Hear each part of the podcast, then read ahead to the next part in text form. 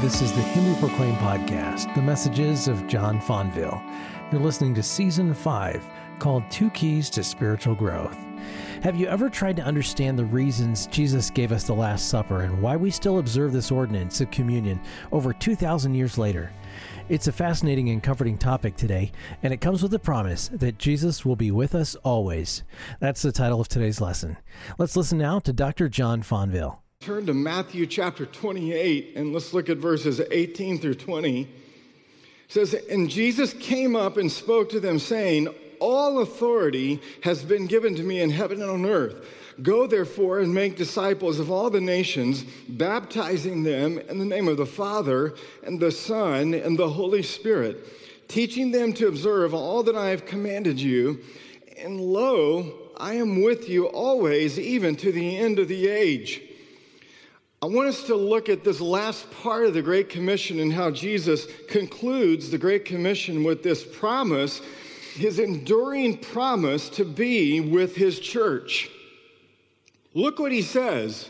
And lo, I am with you always, even to the end of the age.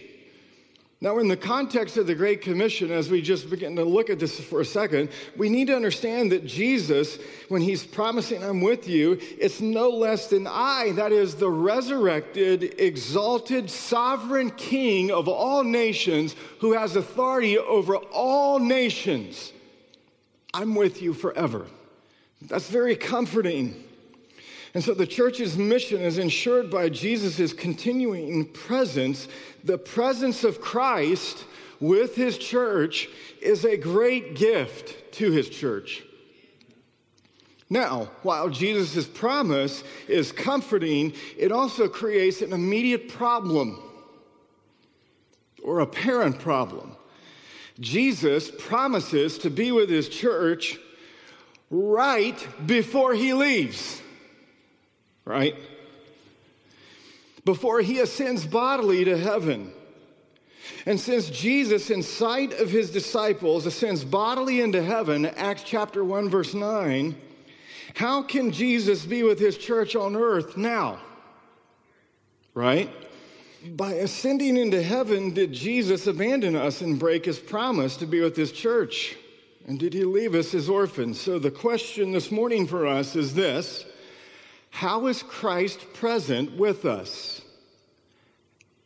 How do we have his presence with us? It's always helpful to study church history because church history has a lot to teach us because the Bible says there's nothing new under the sun.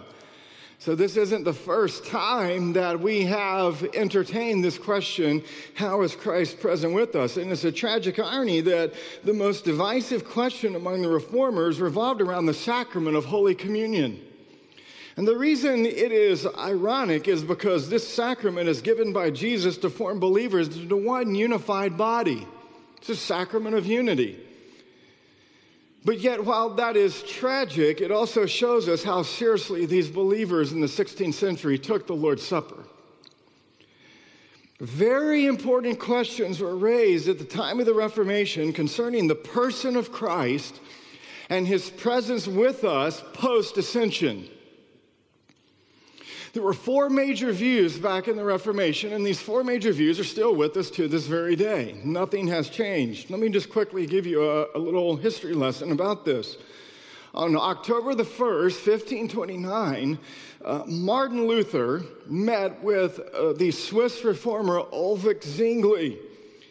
And they had what was known as the Colloquy of Marburg. I'm sure most of you have enjoyed studying the Colloquy of Marburg this week. They met, these two reformers met together to try to settle their differences over communion. Remarkably, they agreed on 12 out of 13 propositions. But the one proposition they didn't agree on was Christ's presence in the Lord's Supper. Both Luther and Zwingli, who were Protestant reformers, rejected the Roman Catholics' view of transubstantiation. The Roman Church taught and still teaches that in the ceremony of the Mass, the priest is given special power so that the bread and wine are literally transformed into the literal body and blood of Christ on the altar Both Luther and Zwingli uh, found this teaching unacceptable, not supported by Scripture, but yet they still could not agree with one another on how Christ is present in the church at this sacrament. So, whereas the Roman church located Christ's true presence in or as the elements, Zwingli said, well, we're just going to deny it altogether. He's not there.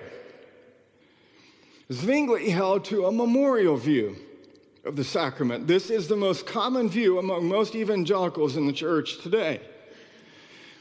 Zwingli believed that the sacrament of communion was nothing more than a memorial of Christ's death for us. So for Zwingli, it was very simple. Listen carefully. This is how you summarized it. He summarized it.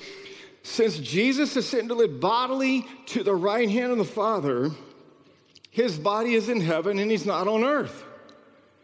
And then he will come again on the last day physically. But until he comes again, Jesus is absent from us physically. He's not here. But he said that's okay because Jesus' divinity is what saves us. Jesus Christ is God and God is omnipresent. And because Jesus' divinity is omnipresent, we don't have to worry about his physical absence because he's, he's here with us in his divinity. Martin Luther saw the problem with that immediately. Martin Luther uh, objected to that view, and he argued that without a connection to Jesus' humanity, without a connection to the flesh and blood of Jesus himself, we can't be saved. He's exactly right. So Luther, over against Zwingli, affirmed that we have a true sharing in a whole Christ. We share in Christ's divinity and in his humanity for our salvation. Jesus is one one person with two natures, human and divine. They can't be separated.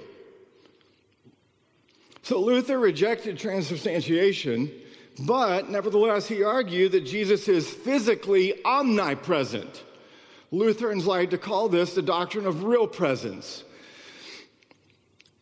Luther taught that Christ's body was present, quote, in, with, and under the bread and wine. So, this is how Jesus can be present in every observance of communion with the bread and wine. And so, while Luther correctly affirmed that we have a true sharing in the whole Christ, Luther had a problem. And so, here comes John Calvin with the fourth view. Calvin rightly argued that Luther's view undermines the reality of Jesus' unity with us as a true human. What is a true human? A true human is not omnipresent. We're localized. And so Calvin said if Jesus is in a form where his divinity absorbs his humanity, what does that say about us? Where does this leave our bodies? Then concerning Zwingli, John Calvin disagreed with Zwingli. He said Zwingli, quote, is pernicious. in other words, he's extremely harmful and he's erroneous. They were really kind to each other back then. They had ways of speaking that we don't do that anymore. Um, Calvin actually preferred Martin Luther's view. But Calvin understood that Luther's view had a definite problem about Christ and his humanity, and Christ's humanity, his continuity with us as a human. So John Calvin presented this fourth view of the presence of Christ in communion that took seriously both the humanity and deity of Christ, the unity of the person of Christ, the God man. Because Jesus is forever, after the incarnation, forever in a body. He's forever the undivided God man. So Calvin rightly emphasized that Jesus is not only divine, but also human. In the incarnation, Jesus comes to fully share in our humanity in every way. Gregory Nazianzus, what Jesus did not assume, he has not healed. He became 100% like you and me, human. He took on our DNA, they say. And so Jesus shares in our humanity by his incarnation, by his descent to us, by the power of the Holy Spirit.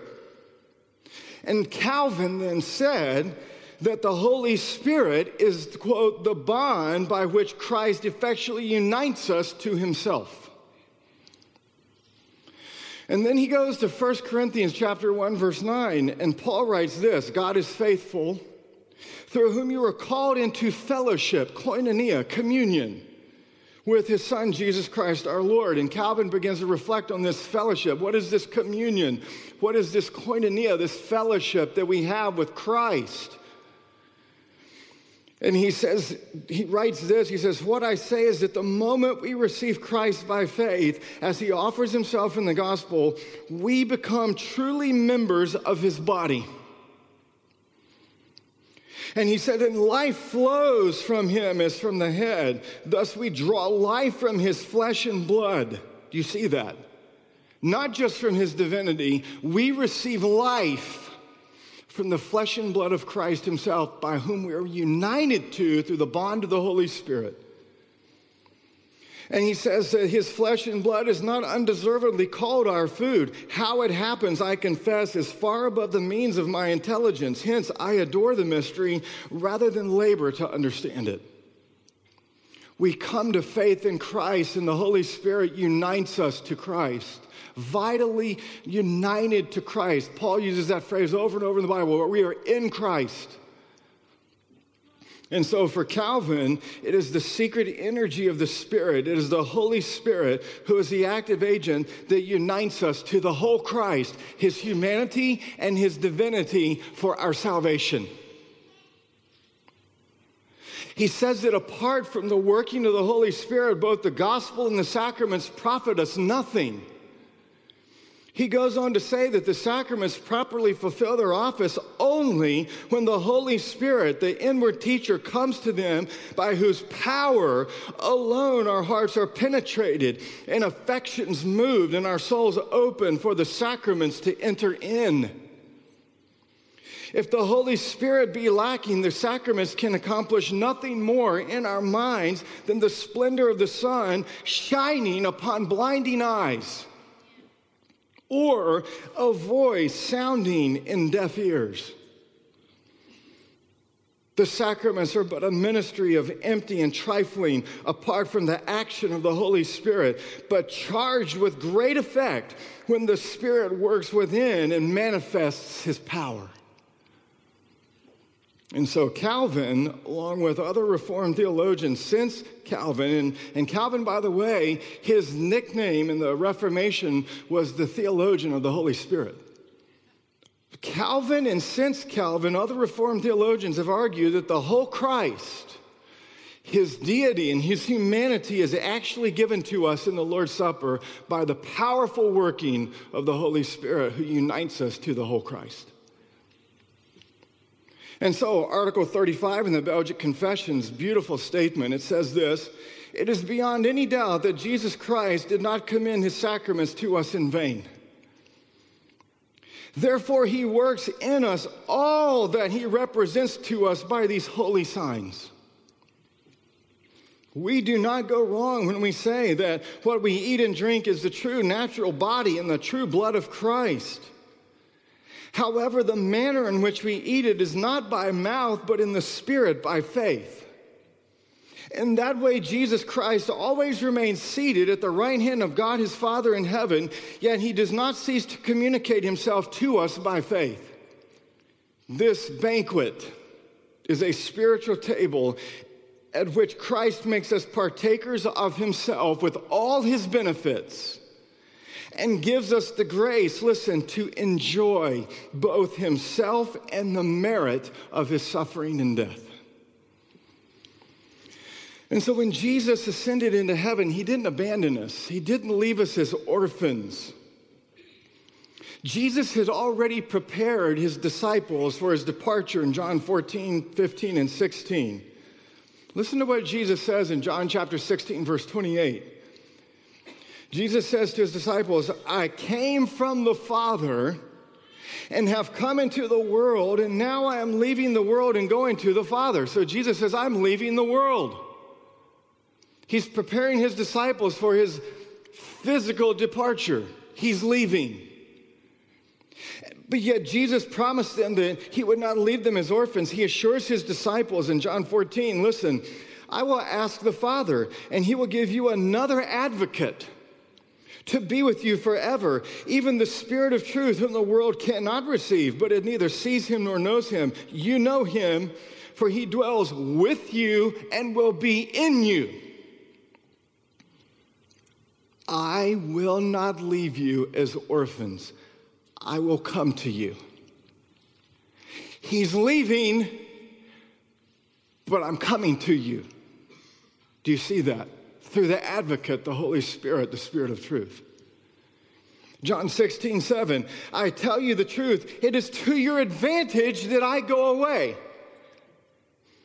For if I do not go away, the advocate will not come to you. But if I go, I will send him to you. Believers are not orphans. The church is not abandoned in her mission. He is with us always, even to the end of the age. We are not abandoned. Why? Because God is not one person. Because God is not two persons. Because God is three persons. He is a trinity. And the good news is that God is a Trinity. The Spirit whom Jesus promised is a person. I will send Him. He is not a force, He is a person, the eternal God with us now. And although Jesus is absent from us in the flesh, the Spirit is present with us and He unites us to the whole Christ, humanity and deity, who is in heaven. And He does it by the power of the Holy Spirit, mysterious, powerful, but real. And so Jesus, the God man, is with us. Matthew has been telling this us this throughout the whole gospel. Matthew chapter 1, he is Emmanuel, God with us. Matthew chapter 18, in a matter of church discipline, when the church rules on unrepentant believers in the church, he says, Where two or three are gathered, I am with you. And now he says, I am with you always at the end of Matthew's gospel. Listen to the Apostles' Creed when it says, I believe in the Holy Spirit. It says, What do you mean? The, the Heidelberg Catechism is, is interpreting this, the Apostles' Creed. What do you believe concerning the Holy Spirit when you say, I believe in the Holy Spirit? First, that the Holy Spirit is co eternal God with the Father and the Son. He's God. But second, He's given to me to make me a true faith partaker in Christ and all of His benefits to comfort me and to be with me forever. Question 55 What do you understand by communion of saints? I believe in the communion of saints, the Holy Catholic Apostolic Church. I believe in the communion of saints. What do you understand by the communion of saints? That believers, all and everyone, as members of Christ, have communion in Him and in all His treasures and gifts. Jesus, with all his treasures and gifts, is present with us, and he is present for us by the Holy Spirit who works this in us. He does this through the methods that Jesus has already given to us in the Great Commission. We don't have to make this up. We want the Holy Spirit to come in power. Jesus just taught us in the Great Commission how he comes word, sacrament, and discipline. He promises to be there and to be there for you. And so Jesus is simultaneously bodily absence to be with the Father and his true presence by the Spirit in our persons and through the Word and sacrament. This is a grand truth. The Apostle Paul in Romans chapter 10 says that Jesus is as near to us as the Word that we hear. When we hear his word, the gospel, Paul says in Romans 10, we hear Christ. It is the word of Christ. We hear him. When we see the water and the bread and the wine, we are seeing him and his promises signified and sealed, guaranteed to us. We are seeing him. And so Jesus has promised to make disciples, to build his church, to extend his mission to all nations, and to bless us with his presence. And he does it through the means that he's instituted word, sacrament, and discipline in the Great Commission. We don't have to make it up. Wherever he promises, wherever these means of grace are found, Jesus is no doubt to be found there in saving grace. So here's what I want us to reflect on as we finish. What was the history lesson for her? What was the theology lesson for her? And what was the exposition for? This is what it was for. What is the whole point of discussing the presence of Christ in Holy Communion? Listen to what John Calvin said about that. He said, It is to assure trembling consciences it is to assure trembling consciences that communion is not a bare figure, but it is joined with the reality and substance. Let me put it very simply for you. Communion is not an empty sign that makes us remember something 2,000 years ago that is not present with us now. He's saying that the signs of bread and wine are guarantees of a present reality. What is this present reality? What is the substance and reality that is with us now? Listen, Jesus, in both his humanity and his divinity, is the reality of the substance of this meal. That's what is present. And he is present in this meal for us for the forgiveness of our sins. How do we know this? Because he has attached his word of promise to it. Listen to what he says. Take, eat, this is my body, drink from it, all of you, for this is my blood of the covenant, which is poured out for many for forgiveness of sins. We cannot possess full assurance of salvation. We cannot have our troubled consciences quieted Listen, until we are fully assured that we're united to the whole person, both his humanity and his divinity. We cannot receive salvation apart from being united to a whole Christ. And so in communion, the Holy Spirit, the bond of union, He unites us to Christ's humanity and to His divinity and thus His full saving work that is for us because it was the whole Christ who accomplished our redemption for us. We're not just saved by Jesus' deity. We are also saved by his humanity. And you must be vitally united to both to be saved. And if you do not receive a whole Christ, you can never have your troubled conscience that plagues you for your failures this past week ever assured and quieted. The whole Jesus must be present to save us. This is what the Heidelberg Catechism teaches in question 15. What kind of mediator and redeemer must we seek? We must seek one who is a true and sinless man, and yet more powerful than all creatures, one who is at the same time true God. Jesus must be 100% man, he must be 100% God. He must be a true and sinless man. Why? Because God's justice, His law, requires that the same human nature that has sinned should make satisfaction for that sin. The problem is, no man who is himself a sinner can make that satisfaction, neither for himself nor anybody else.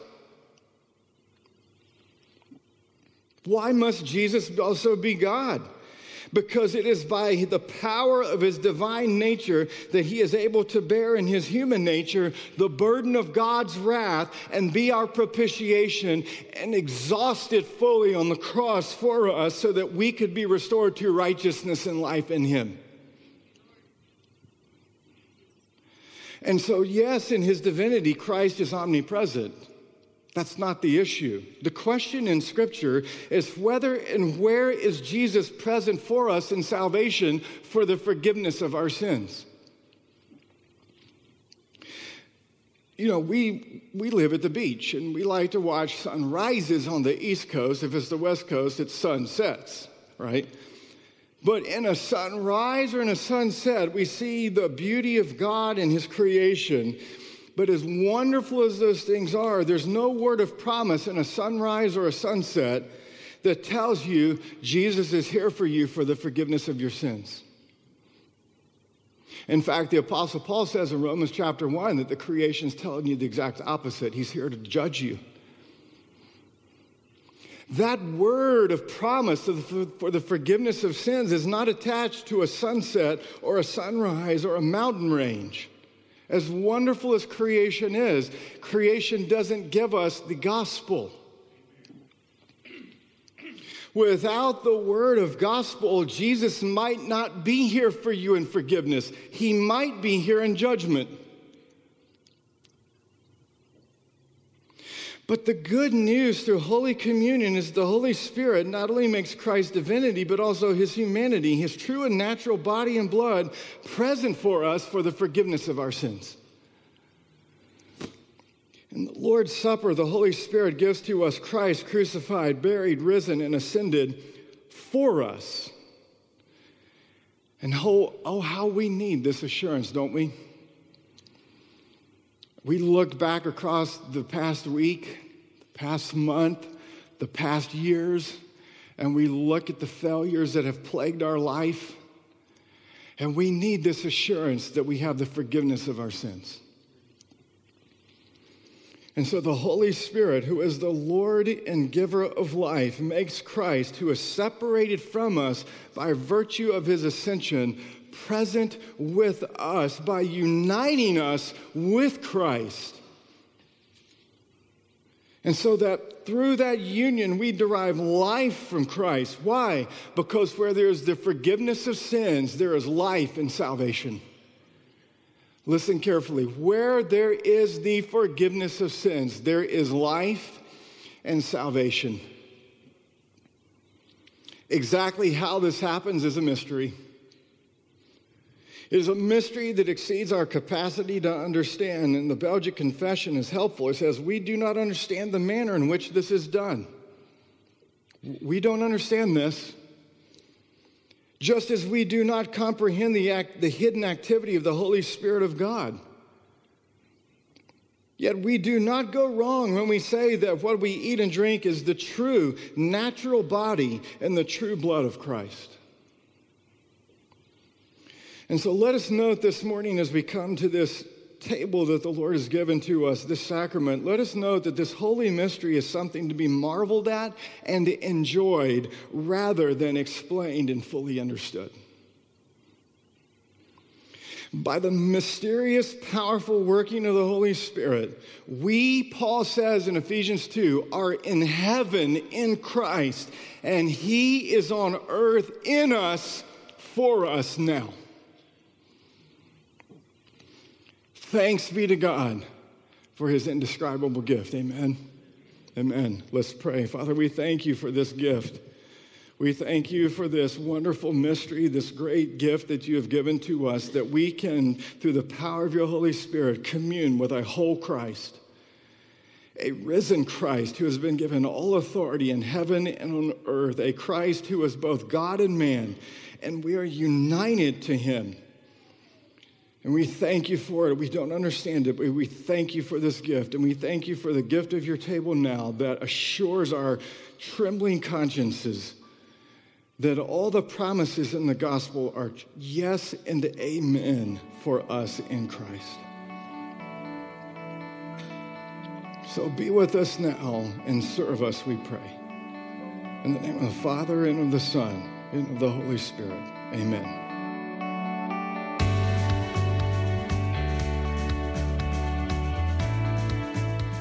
Thanks for listening to the Him We Proclaim podcast with John Fonville. Him We Proclaim is a ministry of John Fonville of Paramount Church in Jacksonville, Florida. You can check out his church at paramountchurch.com. We look forward to next time.